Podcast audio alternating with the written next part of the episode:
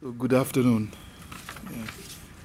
It is um, always a pleasure to come to IFPRI and uh, be um, a discussant of um, this time of uh, an important book, Ghana's Economic and Agricultural Transformation, Past Performance and Future Prospects.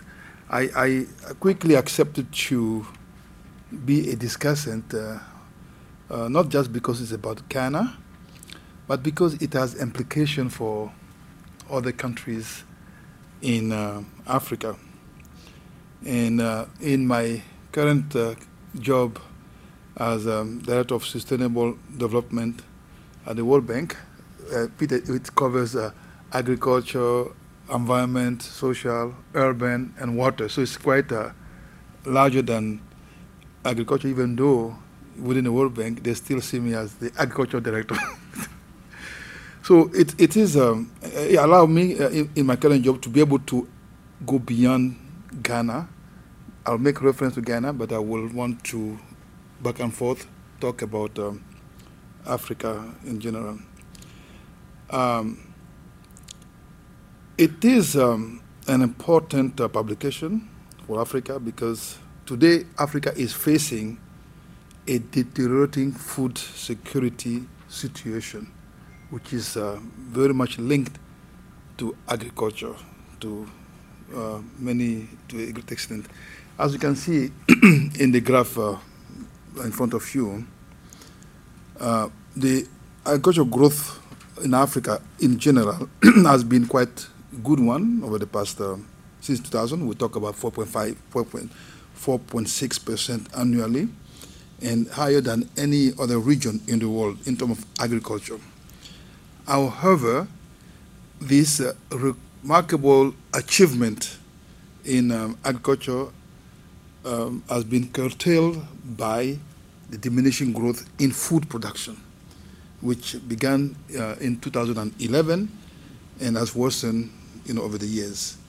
Uh, the, the, the slowdown of food production has not only reduced the availability and accessibility to, of food to African population that is growing, but also it has become more and more volatile. So years of, uh, you can see in the graph, uh, the, the volatility is the graph in orange, while the trend growth is the one in green. And uh, it is driven uh, extremely by uh, weather events. And I will talk about that a little bit later, which I thought could be, uh, the book has not put enough emphasis on that, but could be another opportunity for a future uh, publication or work or follow-up uh, work. So today, about 20% of the African population is um, undernourished, making Africa re the region with the highest prevalence of undernutrition, and this is quite um, serious. Now, the book provides a detailed overview of the pattern of agricultural growth at different levels, national, regional, village level, and the extent to which policy, technology, population growth, and urbanization explain the kind of social changes you know, that have occurred in the sector and the challenges of the sustainability of the pattern of growth. The recommendations offered in the book are not disputable. I mean, they are very clearly good ones.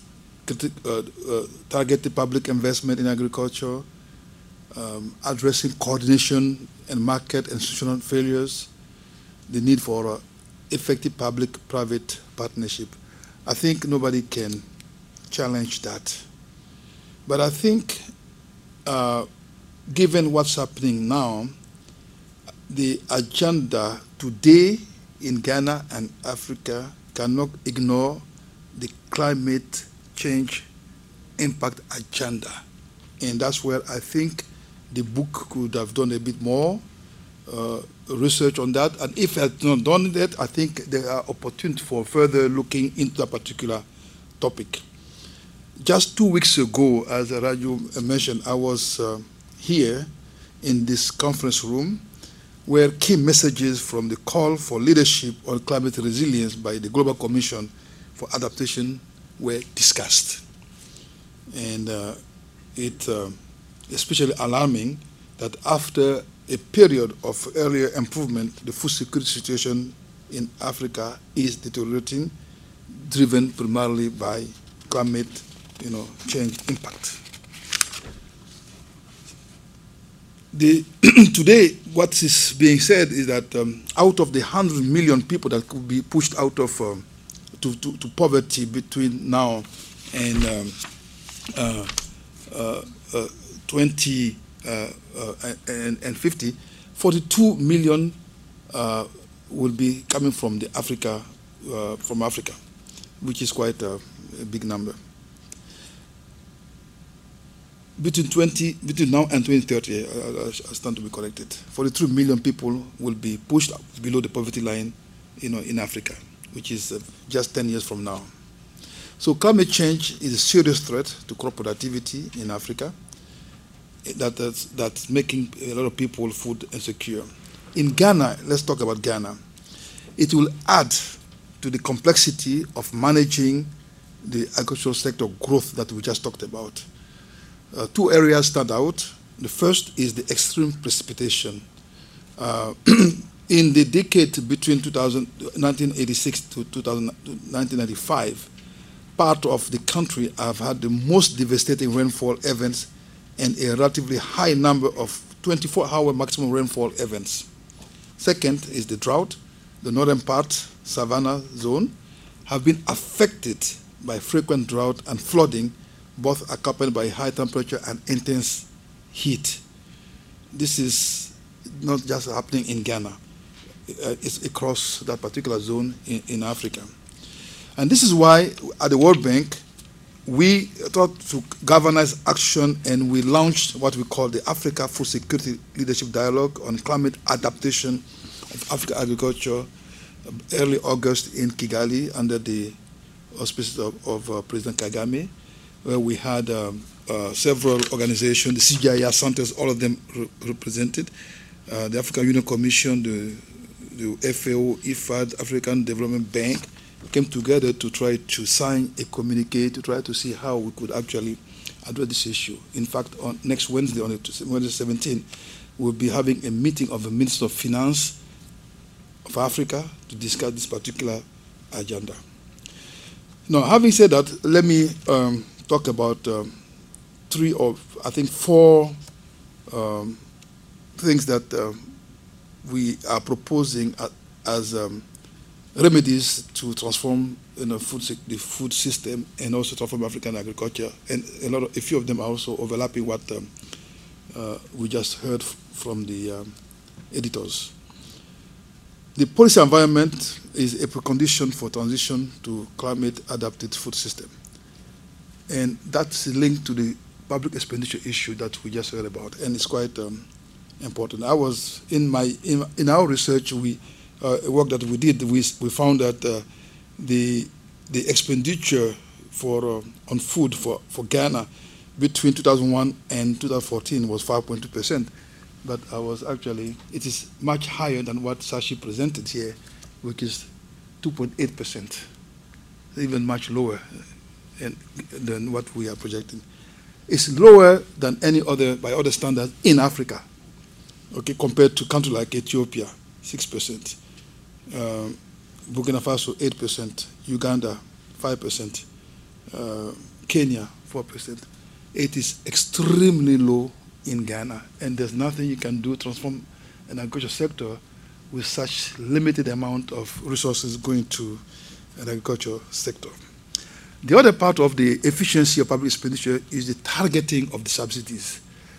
Um, um, Daniel, I think, talked about uh, the, the, subsidies uh, that are coming when the election, you know, cycle come, and uh, those subsidies are distorting, you know, if you want, displacing the long-run type of investment, sustainable type of investment on resilient type of systems that can have long-term positive impact over time. So enabling the policy environment with good public expenditure in terms of quality and effectiveness is number one that I think we need to focus on. The, the, the, the other point, number two, is um, uh, the issue of the, uh, the, the, the new solution, I call it new solution uh, that can make the old ones work, and it's about technology.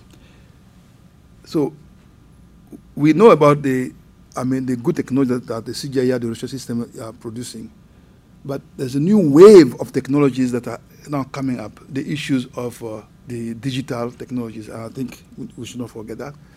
And then finally, the issue of education. I think it's quite important. If we want to be able to really do uh, make a, a, a structural transformation in agriculture in Africa, and particularly in Ghana, let's look at the skill development, particularly focusing on technical, managerial, and organizational skills. So for me, those four elements are quite critically important, and we should not you know, ignore, ignore them. I want to thank you, and I'm happy to entertain some other questions. Thank you.